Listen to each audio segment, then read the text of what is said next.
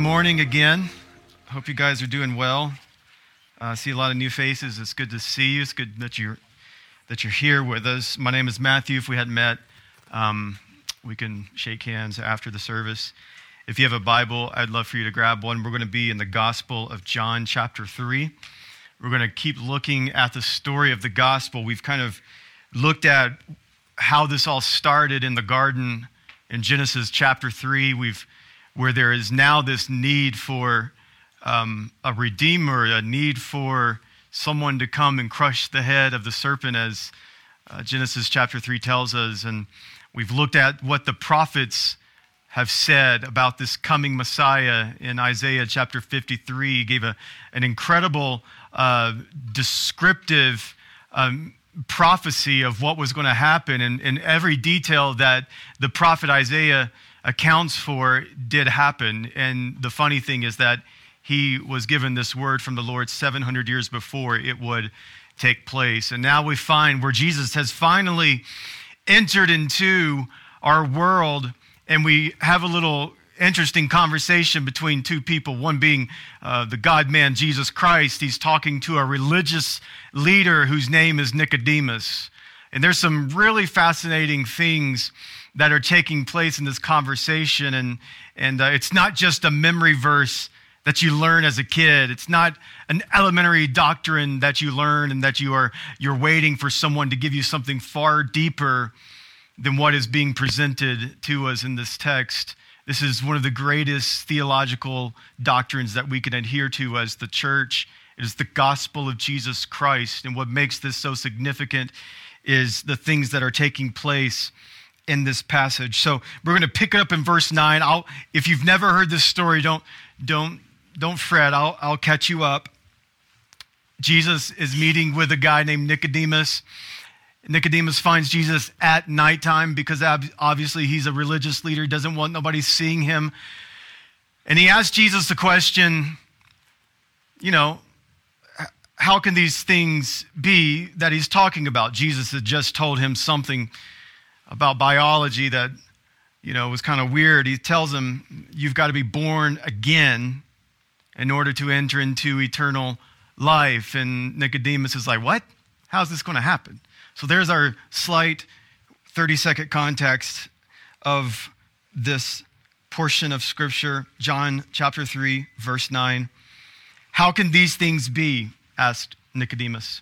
Are you a teacher of Israel and don't know these things? Jesus replied. Truly, I tell you, we speak what we know and we testify to what we have seen, but you do not accept our testimony. If I've told you about earthly things and you do not believe, how will you believe if I tell you about earthly things? No one has ascended into heaven except the one who descended from heaven, the Son of Man. Just as Moses lifted up the snake in the wilderness, so the Son of Man must be lifted up so that everyone who believes in him may have eternal life. For God loved the world in this way. He gave his one and only Son, so that everyone who believes in him will not perish, but have eternal life. For God did not send his Son into the world to condemn the world, but to save the world through him. Anyone who believes in him is not condemned, but anyone who does not believe is already condemned because he has not believed in the name of the one and only Son of God. This is the judgment. The light has come into the world, and people love darkness rather than the light because their deeds were evil. For everyone who does evil hates the light and avoids it, so that his deeds may not be exposed. Last verse 21. But anyone who lives by the truth comes to the light so that his works may be shown to be accomplished by God. One more time, let's pray over the reading of God's holy word. God, thank you, Lord, for this powerful truth that's being revealed to us in your word. Though it may have been my voice that just spoke, it was your word that we just heard with our ears. God, give us ears to hear and a heart to receive. And would you again be mighty to save? Expose us for who we are so that we can see the brilliance of your Son, Jesus Christ. And let your spirit just resonate in our lives and, and renew our lives and penetrate our hearts that we may be walking by your spirit today, Jesus. It's in your name we pray. Amen. when we talk about the gospel, what do we mean? When I, when I ask a question, what is the gospel? What comes to your mind?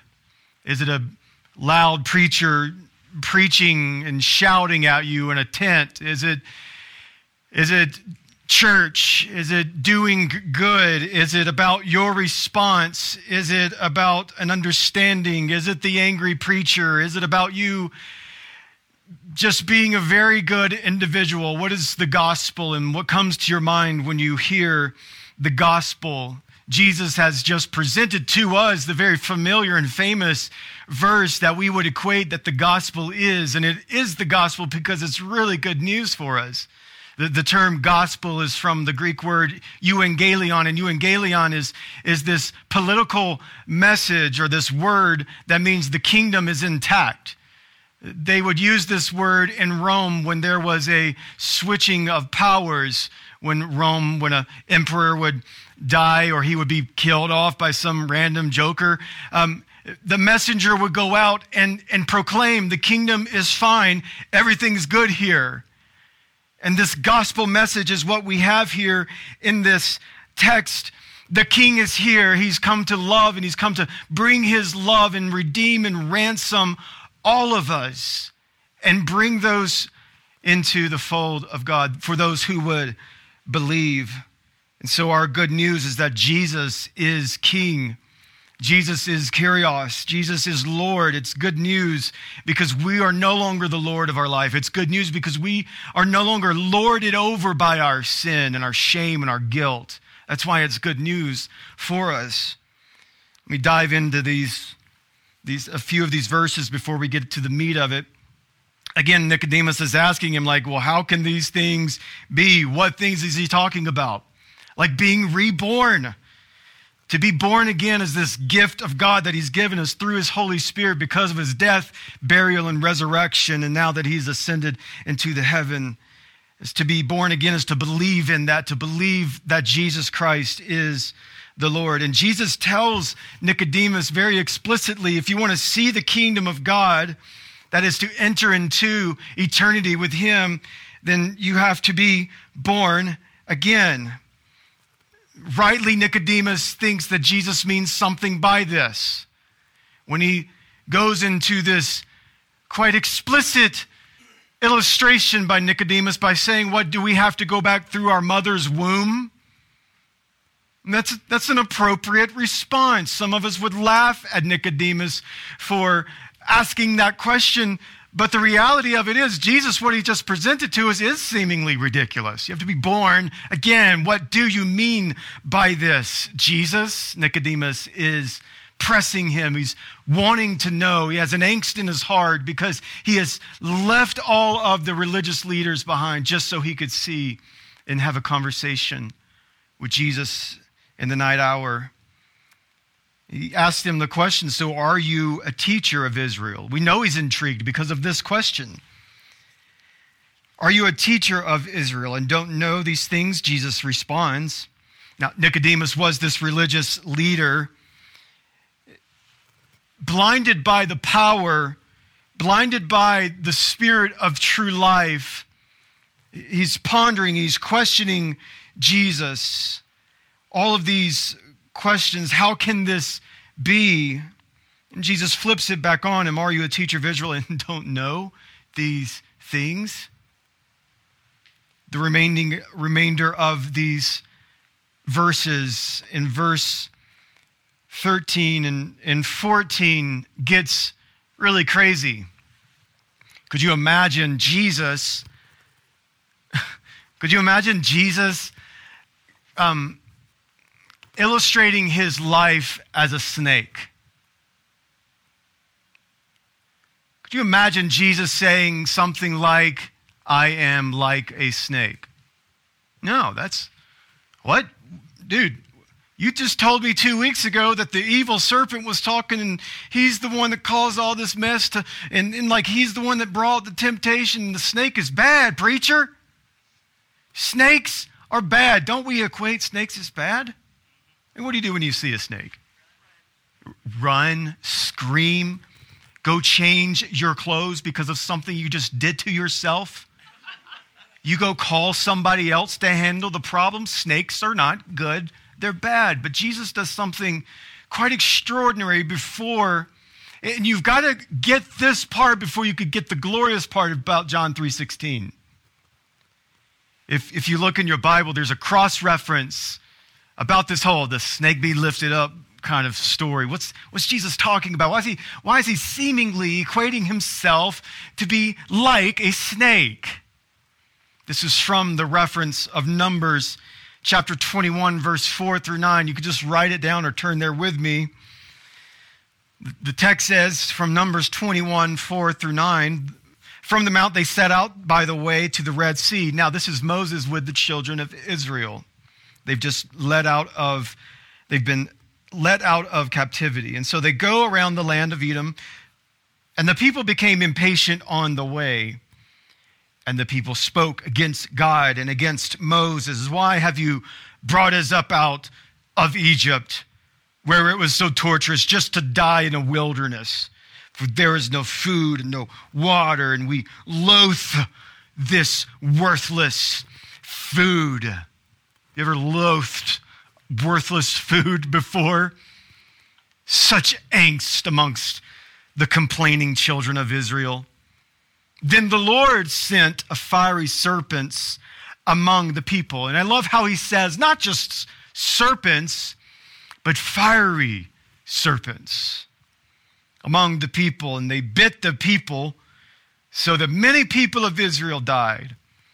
And the people came to Moses and said, We've sinned, for we have spoken against the Lord and against you. Pray to the Lord that he take away the serpents from us. So Moses prayed for the people, and look what, look what happens and what the Lord says to Moses Make a fiery serpent and set it on a pole, and everyone who is bitten, when he sees it, shall live.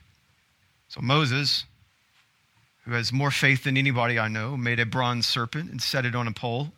And if a serpent bit anyone, he would just look at the bronze serpent and live. The serpent in this text is not preventative, it is only for the inflicted, only for those who have been poisoned. And the Lord presents only one cure to the people who have been poisoned by these poisonous, fiery snakes. And all the people had to do to bring salvation and bring complete healing to them. They didn't have to work at it. They didn't have to bow down. They didn't have to, you know, say some eloquent prayer before they looked at a fiery serpent that's attached to a pole. All the text tells us is that they just had to look at the serpent that was raised on a rod and they would bring healing to them. You have a condition that was brought about sin. They were poisoned by the snakes because of the enriched sin that they continuously dwelt in. And yet, God still provides, despite their complaining, despite them talking about how bad things are now compared to how bad things used to be. Despite all of this, you may see judgment and wrath in this. And yes, you are right and to see that. But I want you to see an out in that also. That in every situation, God is providing a way through grace in this situation. Jesus is referencing this time in Israel's history where they would not shut up, where they would just continuously complain and nag. And so God rightly got tired of it and sent the plague of snakes in them, bit those jokers. Some of them died. The ones who weren't, all they had to do was to look at a snake that was laced up on a pole and they would find their healing. Jesus is saying in this text that we are just reading from John chapter 3, verse 14, that he is the greater snake that will be lifted up. And all you have to do to cure your poison is to look to Jesus. All you have to do from being born into this depravity, from being the sinner that you are, all you've got to do, there's no works, there's no step one, step two, step three. You just look to Jesus. you don't complicate it. You don't recite some long, eloquent. You just look to Jesus. That's all you do. And that's all Jesus is saying. That I, too, the Son of Man, God in flesh, will be like the snake in the wilderness, lifted up on the cross. And you want to know how you could be cured of your poison, Nicodemus? You look to Jesus Christ. And why a snake, right? They're evil, they're nasty, they're, they're disgusting. We don't really think in terms like this when we're describing the gospel, when we're describing Jesus. Well, you think about 2 Corinthians 5 2, for our sake, God made him to be sin who knew no sin, so that in him we might become the righteousness of God. In Galatians 3:13, he said, Christ has redeemed us from the curse of the law by becoming the curse for us. And by becoming like the snake, he embodied our sin, and the embodiment of the curse was placed upon Christ on the cross. Jesus is telling Nicodemus we need a brand new birth. Lifted up when he's saying lifted up, and anytime you see this, particularly in John's gospel, is, is a reference to the point in which Jesus would be lifted up, and it's a point of reference to the crucifixion. That's what he's saying when he's talking about being lifted up. And because I look to Jesus, I found that there was no other way that can provide that healing from this poison that I found myself in because I look to Jesus. I, I have found that I can't do this on my own. And because I look to Jesus, I have found that it's not by my works that, that God can look at me and count me as one of his righteous people. It's because I look to Jesus.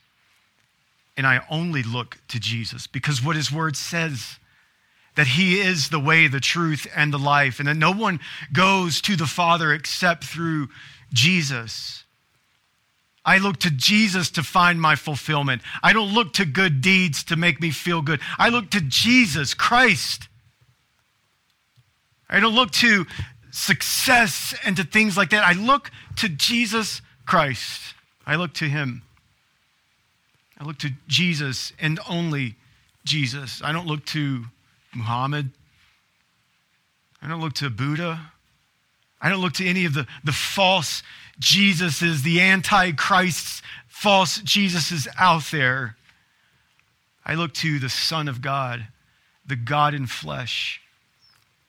I look to the Jesus that was our suffering servant in Isaiah chapter 53. I look to Jesus, who was the one in Genesis chapter 3 that would crush the head of the serpent. I look to that Jesus. I look to Jesus, the one that in Colossians chapter 1 says that by him and for him, through him, all things were created. I look to that Jesus. I look to the Jesus that was hung on a cross in my place. I look to the Jesus who was forsaken because of me. I looked at that Jesus Christ. And so you get this type of um, who you really are versus who Christ is in this text. And before you get into that John 3:16, now you have this understanding of why this is so powerful that God would send his son, send himself into the world to die for us. Because we needed a remedy. The universal indictment, according to Ephesians, that we are dead in our sins. We needed a way out. And it would be because of Christ who would call us from the dead. You get this kind of illustration of Jesus really nailing it and telling, telling Nicodemus who he is, right? In, in verse 15, so that everyone who believes in him may have eternal life. For so, so think about that. For is the article that's just been presented, connecting everything we just heard.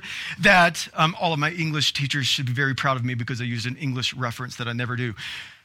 For article, thank you. This is it. This is you. You're poisoned. You've been infected by sin. Here's the way out. For God loved the world in this way that he gave his one and only Son so that everyone who believes in him will not perish, but have eternal life. For God did not send his Son into the world to condemn the world, but to save the world through him. So, this is the good news. This is the gospel.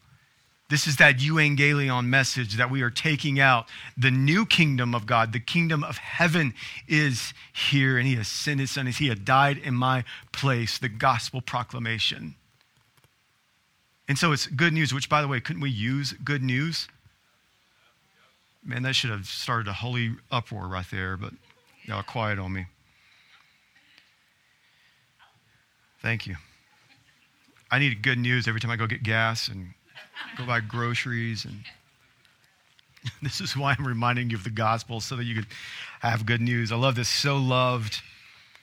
I love this because this is a pursuing type of love that he's illustrating to us. That it wasn't just God, like just sitting up in the cosmos, just chilling out, hanging. It's like, you know what I think I'll do? I'll just maybe I'll just begrudgingly send someone to, to help all this, this mess.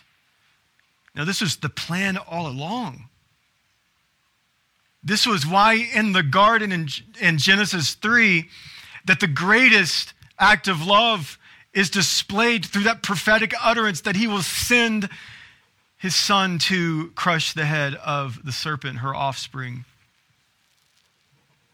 This is his, his plan all along to redeem us, to, to, to love us, and to bring out that love. It's not a biased love, it's an eternal love that he had. It's a faithful, a faithful love that he has for those who have been poisoned and needed a cure. It's not our idea of love. We love success. We love, we love good news. We, we love things. We love our spouses, our houses, our material possessions. We love our comfort. We love what's convenient for us. But this is nothing like the love that we could even grasp or understand. This was, I will become like them and die in their place type of love. That's what so loved the world, that He initiated it out, that He pursued us in our poison with a cure. That is why God so loved the world. Now, think about that phrase if you've never thought about this. That God so loved who? The world. All right, so I don't know if you're like me. I have a questioning mind, okay? I think about things, probably a little too much that I should. So, wait a minute. So, what I just read, God so loved the world. And so I insert a question immediately then why do people go to hell? Why, why do people go? And here's why people go to hell. It, and why God so loved the world. It's His mercy that He doesn't just obliterate everyone who is hostile to Him. So we look at this, we're like, oh, this makes me feel great right? It's his grace filled love, but it's also that he so mercifully loved the world. That he so mercifully loved the world that even for those who are hostile to his name, he ain't like just waiting to open up the earth again, right? Have all the snakes come pouring in and bite us all down and kill us all. Because it's his mercy.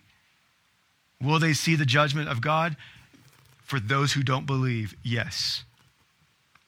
You're out of being obliterated, right? Not really obliterated, but being sent to damnation. The out is believe. Look to Jesus. So, yes, God loved the world, but caution with that it's his merciful love also. It's not just his precious, unfailing, never ending, graceful love, but it's also his merciful love. That in his mercy, he's still pursuing us. So, so you got this, so God so loved this the world that he, and now you have these these both ands. This, he sends and he gives. He gives and he sends, rather. For God did not send his Son through the world to condemn the world, but in order that he, the world might be saved through him. So the giving of verse 16 is God sending out or him, him initiating out his son into the world on a mission from heaven. So you have this gift of God coming as one of us, and then the sending of his mission to redeem and to ransom. The mission is to die. The mission is to provide the cure for those who are poisoned with sin. And then he says, believe. Just, just believe.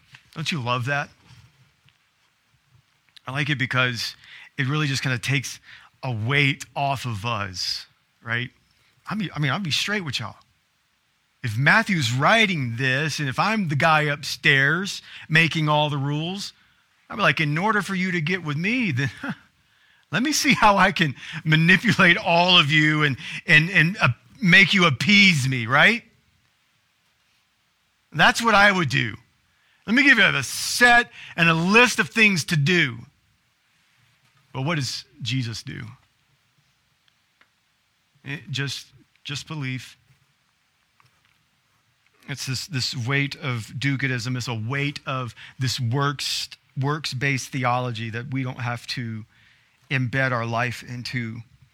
And believe is just just means this word. It just it's just the truth. Like you embrace it as truth. You trust that what you have just said is truth. That's what you believe in. And you trust in what then? Jesus. Right? In, in our in in our in our Christian church world today, like we've really complicated this message. You know, we've complicated it in such ways that, you know, well, here's step one, walk down the aisle, and step two, do this. Step three, we're going to present you. Step four, and then by the time you got to step six, you're like, wait, I just thought it said just believe. Just confess. I, I trust you, Jesus. And here, in, in the, and I would say a, a dynamic purpose of the Gospel of John is that just believe. Believe in Jesus. Believe that He is God. He is who He says He is. These are radical truths, this message of the gospel that can radically tra- change our lives forever. This is the good news. Bad news, you're poisoned, right? Happy Sunday. I should have seen some smiles. You're poisoned? Usually, yes. Because if you can't realize your state outside of Christ, then that message of the gospel will not be as brilliantly beautiful as it is as Jesus is describing it. This, this message that, that Jesus Christ has come to redeem and to ransom and to save you while you were in your sins, while you were still poisoned with sin, Jesus still came and, and he saved you. This message of John 3:16 always brings me back to a story of Charles Haddon Spurgeon's conversion into Christianity. If you haven't heard of who Charles Spurgeon is, then I would highly recommend you go look him up. He's not alive, he's dead, but most of the dead guys are worth looking up, right? written countless amount of books, thousands of sermons. Incredible preacher in England in the mid 1800s. Talks about his conversion. It was he was a young teenager, and he says, "This is Charles Spurgeon's words." I, I sometimes think I might have been in darkness and in despair now had it not been for the goodness of God in sending a snowstorm one Sunday morning when I was going to a place of worship. When I could go no further, I turned down a court and found this primitive Methodist chapel. In that chapel, there may have been only just a few people, quite possibly a dozen. the preacher didn't even show up that morning, and supposedly, probably the snow. A poor man, a shoemaker, or something like that, went to the pulpit and preached, and he was obliged to stick to the text that the preacher was going to preach. And the text was Isaiah 45 22. Look unto me and be saved, all the ends of the earth. He did not pronounce the words eloquently, probably didn't even pronounce half the words correctly.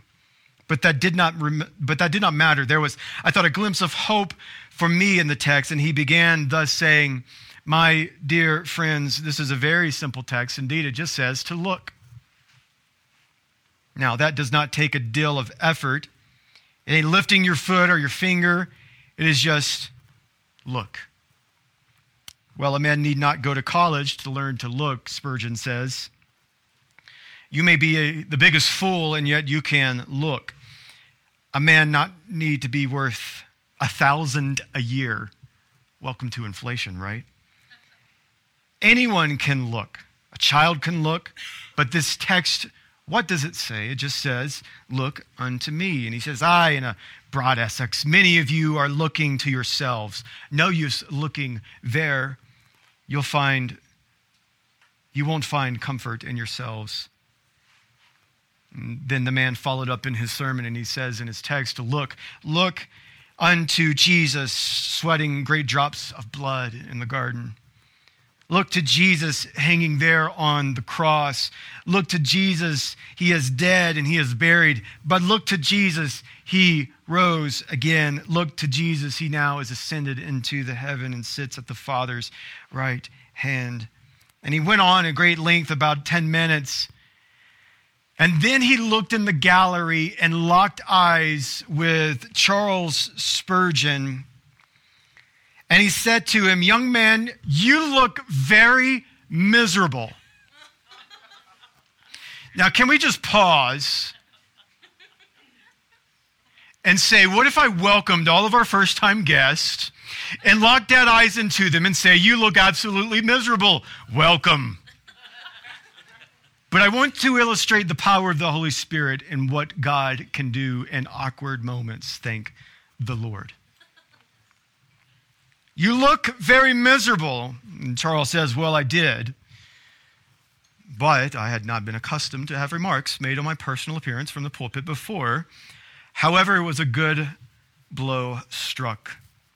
And he continued, the pastor did, or the preacher did.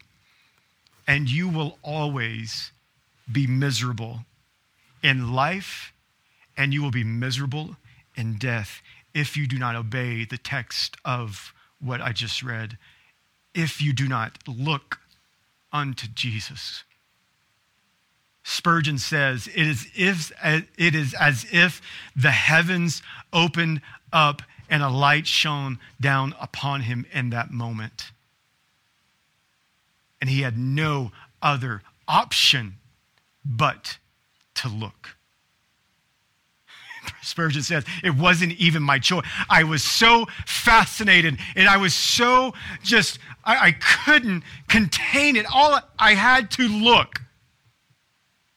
I, I had no other choice in the matter. I had to look at the brilliance of the sun. If you look to your life for satisfaction, you will be miserable until death. If you look to relationships, you will be miserable unto death. Friends, if you look to anything else other than Jesus Christ, he's employing Nicodemus. Nicodemus, all you have to do is just look to me. Just look to me. Just believe. Just trust what I'm telling you is the truth. What do we know about Nicodemus? We don't know much about him. But, but we find Nicodemus later in John's gospel in John chapter 20. Where is Nicodemus? He's no longer with the religious establishment, is he? He's there looking to Jesus. Because he got it. The snake became, Jesus became the snake. Jesus became the sin that I was in. And we see Nicodemus looking to the Son of God. Your only option in life for fulfillment, for satisfaction, for peace, and for joy is to look to Jesus Christ. This is the gospel message. This isn't, oh, now I know the gospel. I get to graduate from it and, and learn about some deep theological nuances that, that probably have nothing to do with my salvation. No, this is our fundamental, what makes us who we are in Christ. We were poisoned and now we look to him and we've been cured so that the Father on that day of judgment will not be a day of judgment for you. He will see you as the righteous one. He will no longer see the poison and, and, and all of the sin that swallowed you up. He sees the Son this is the gospel message for those who would believe in him. The gospel is therefore good news because it invaded the poison that we were which swimming in. That's the good news of the gospel. Look to Jesus. Look to King Jesus. Let's pray.